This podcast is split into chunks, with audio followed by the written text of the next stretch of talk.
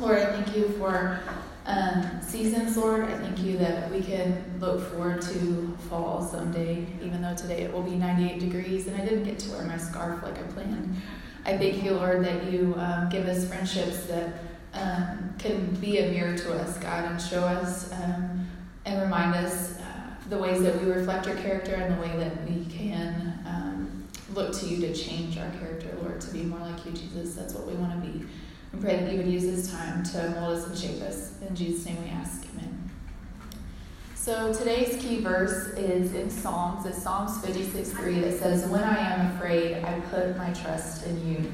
And so I want to um, camp out a lot in Psalms today, but I also want to give us some time um, in the context of where David was when he wrote this.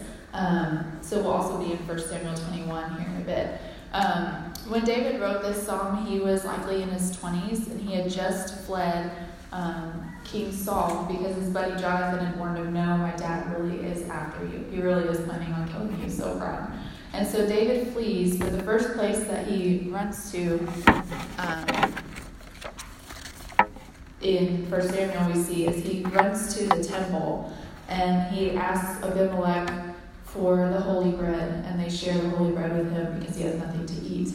And then he says, Do you have a weapon? Because I don't even have that with me. That's how fast I ran. And Abimelech says, Well, I have here the sword of Goliath. And that was the weapon he had there. And I thought that was interesting because we know that David killed Goliath, right, with a sling of stone. And he actually, if you go back, I reread that story in preparation for today, and he actually used Goliath's own sword to cut Goliath's head off. So they hung onto that sword, and now that's what David has in his hand. And so that's where we'll pick up here in um, 1 Samuel 21. David has that sword. And David rose and fled that day from Saul and went to Achish, the king of Gath. And the servants of Achish said to him, Is this not David, the king of the land? Did they not sing to one another of him in dances? Saul has struck down his thousands, and David his ten thousands. And David took these words to heart and was much afraid of Achish, the king of Gath. So he changed his behavior before them, and he pretended to be insane in their hands, and made marks on the doors of the gate, and let his spittle run down his beard. Then Achish said to his servants, Behold, you see the man is mad. Why then have you brought him to me? Do I lack madmen that you have brought this fellow to behave as a madman in my presence? Shall this fellow come into my house? And then chapter 22 continues that David departed from there and escaped. And so, um, what doesn't jump out at us just reading that straight through is that Gath is actually the hometown of Goliath. So here's David running away from Saul. He's already been anointed king, so he knows that God has that for him for his future. And he runs to the hometown of Goliath with Goliath's sword. Not very smart, right? And so he's depending on his own strength um, and his own uh, mental capacity. Think of an idea how to get out of that place, right? So he acts mad and insane. And I can't imagine having to do that enough to be believable. But in that time period, like having anything on your beard was really bad. It was like beards were the pride and glory of men back then. So, and I guess that's coming back around. Um, so having spit on his beard was just like icing on the cake of like this guy really is nuts. What are you? What are you bringing to me? So the cultural implications of that were were pretty crazy. Um, they were also um, probably thinking that he was he was probably rather silly to come to Goliath's town with Goliath's sword, so that really added to the story. But um, where we jump in into Psalms is where David takes his fear to the Lord. So he's been, um, if we start there, I think the slide starts with the um, the little pre-notes that come in our songs. Yeah, that first part. It's not the verse, but it tells us um, the context of that chapter. So it says, To the choir master, according to the dove of, on far off terebinths, a Miktam of David when the Philistines seized him in Gath. So this tells us um, the sweet, sweet reminder that Psalms are songs, right? So David wrote this as a song. Um, and I'll go ahead and jump right in and talk about what it means for us. Be gracious to me, O God, for man tramples on me. All day long, an attacker oppresses me. My enemies trample on me all day long, for many attack me proudly. When I am afraid, I put my trust in you. In God, whose word I praise, in God I trust, I shall not be afraid. What can flesh do to me? All day long they injure me, they injure my cause. All their thoughts are against me for evil. They stir up strife and they lurk. They watch my steps as they have waited for my life. For their crime will they escape. In wrath cast down the peoples, O God. You have kept count of my tossings. My tears are in your bottle. Are they not in your book? Then my enemies will turn back in the day when I call. This I know, that God is for me. In God, whose word I praise, in the Lord, whose word I praise, in God I trust. I shall not be afraid. What can man do to me?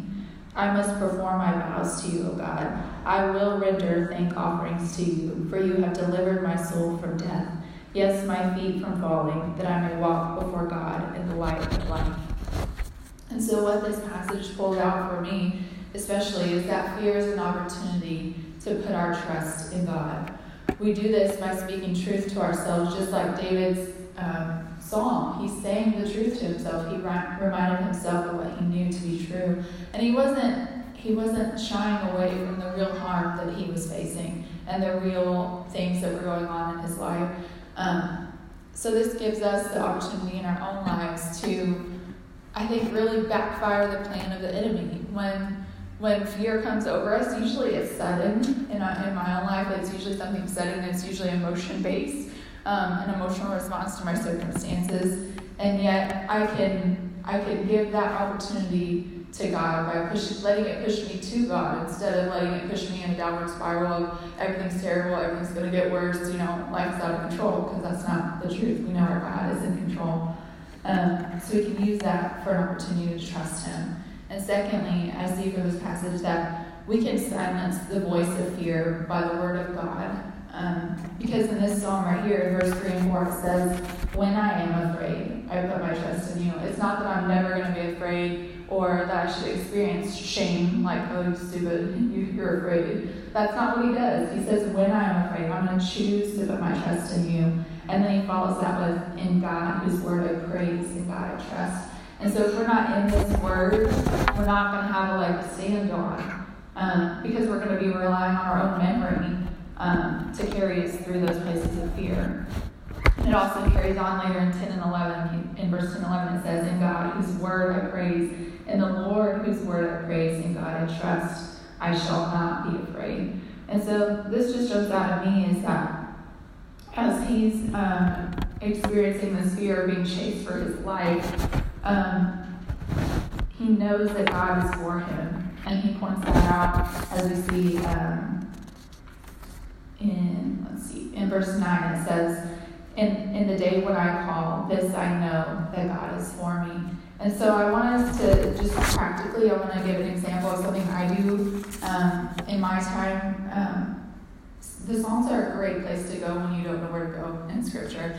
And so I jumped to um, Psalm 139, and it's really it's really a familiar passage for us. But if you just will grab a sheet of paper, you can use the sheet that you have um, around you now. I want to read that over you. And if something jumps out at you from this song that is a truth, just go ahead and jot that down. And then after I read it, um, up on the screen will kind of come a truth line chart. So we'll hold up on the chart for just a second.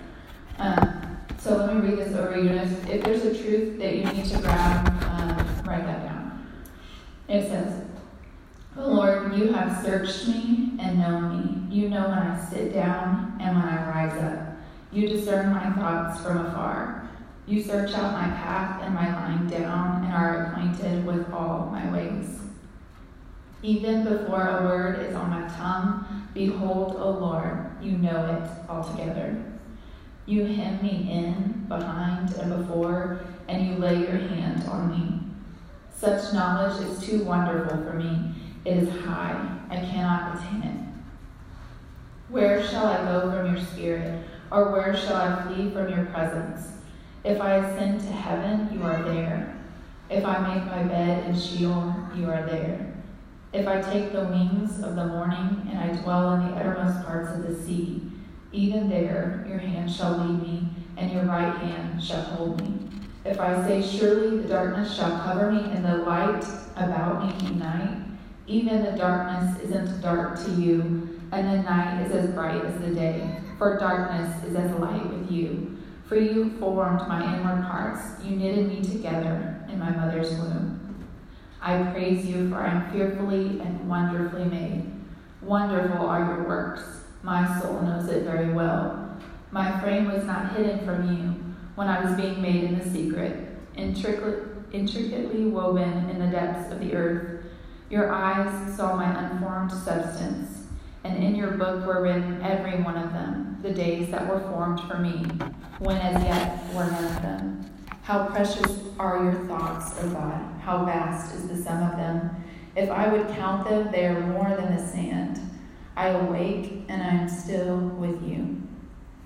And so, next um, up on the screen, you'll kind of see a chart. Sometimes it helps me when I'm reading a familiar passage is to write down the truth, and then since we know that to be true because it's the Word of God, I can then say with certainty that the opposite is the lie. And so this practice kind of helped me realize some of the things that were playing in my head that were lies. I wasn't catching them through the filter of God's Word because sometimes when passages are so familiar to us, um, we miss it. So I'm just going to read each of these the truth and then a lie that might be playing in our heads or sometimes even in the background. The truth is, you know me, referring to God. God knows me. Um, the lie is that no one knows me. The truth, you understand me.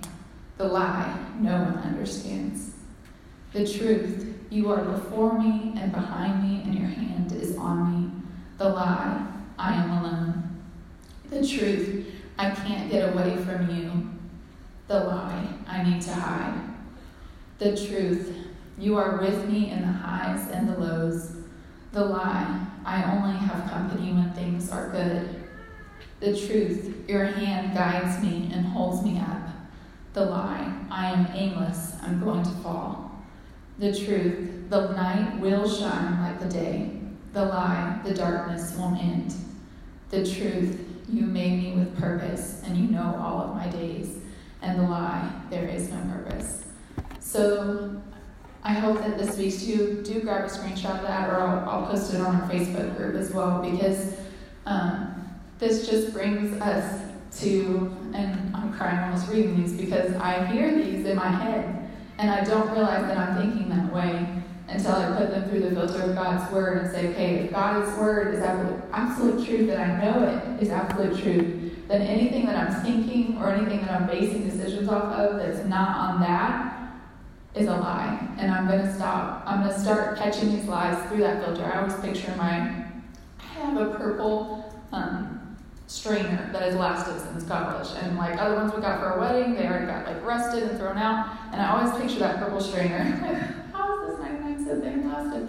But I want to run things through that filter um, of God's word, every thought, so that when I'm reacting, whether I'm a number eight or four or three or whatever I am, because I can't figure that out yet, um, I'm not using anything except the word of God as my basis for truth. And so I want to just finish with um, the last point from the psalm, number three, um, is that remember that God is for you. Um, David reminds himself of this there in verse 9 when he says, That this I know that God is for me. Um, he keeps our tears. He keeps count of our tossings. It points out, like, when we're laying up at night we can't sleep and we're tossing, God's counting the times you're turning. It's just amazing to me how much He cares um, for us. And so that, that um, same story is also brought up in Psalm 34, if you want to read that later. Um, David says that he sought the Lord and he answered me and delivered me from all my fears. And so when we're looking for that, um, that deliverance from fear, and we're looking for ways to put our trust in God, um, the way is to seek the Lord. That's. And so I, I pray that that encourages you and challenges you and um, opens your eyes up to, to maybe spend some time um, in the Psalms um, in your personal time that you, that you have, or if you're like me and you're nursing and rocking a baby and hoping to entertain a three year old or two year old at the same time, pull it up on your phone. We are so blessed that we have stuff that we can just turn it on and let somebody else read it over us. Um, and so I pray that, that we do that this week and that we are reminded just how much He's for us and that um, if we need to be reminded of that, that we can pull up that verse and say, But this I know This I know. Whatever it is that's going on in my life, whether it's the highs and lows of entrepreneurship or the highs and lows of military wife, or this I know that God is for me and God is for you. So um, I'll go ahead and pray real quick um, and then we'll break out into discussion there. Sweet Jesus, I tear up when I read your word because it is the only thing we have that we know is absolutely true, and yet it gives us the best message that you are for us. So I just pray that every lady in this room, God, would just know how much they are loved by you and by those around them.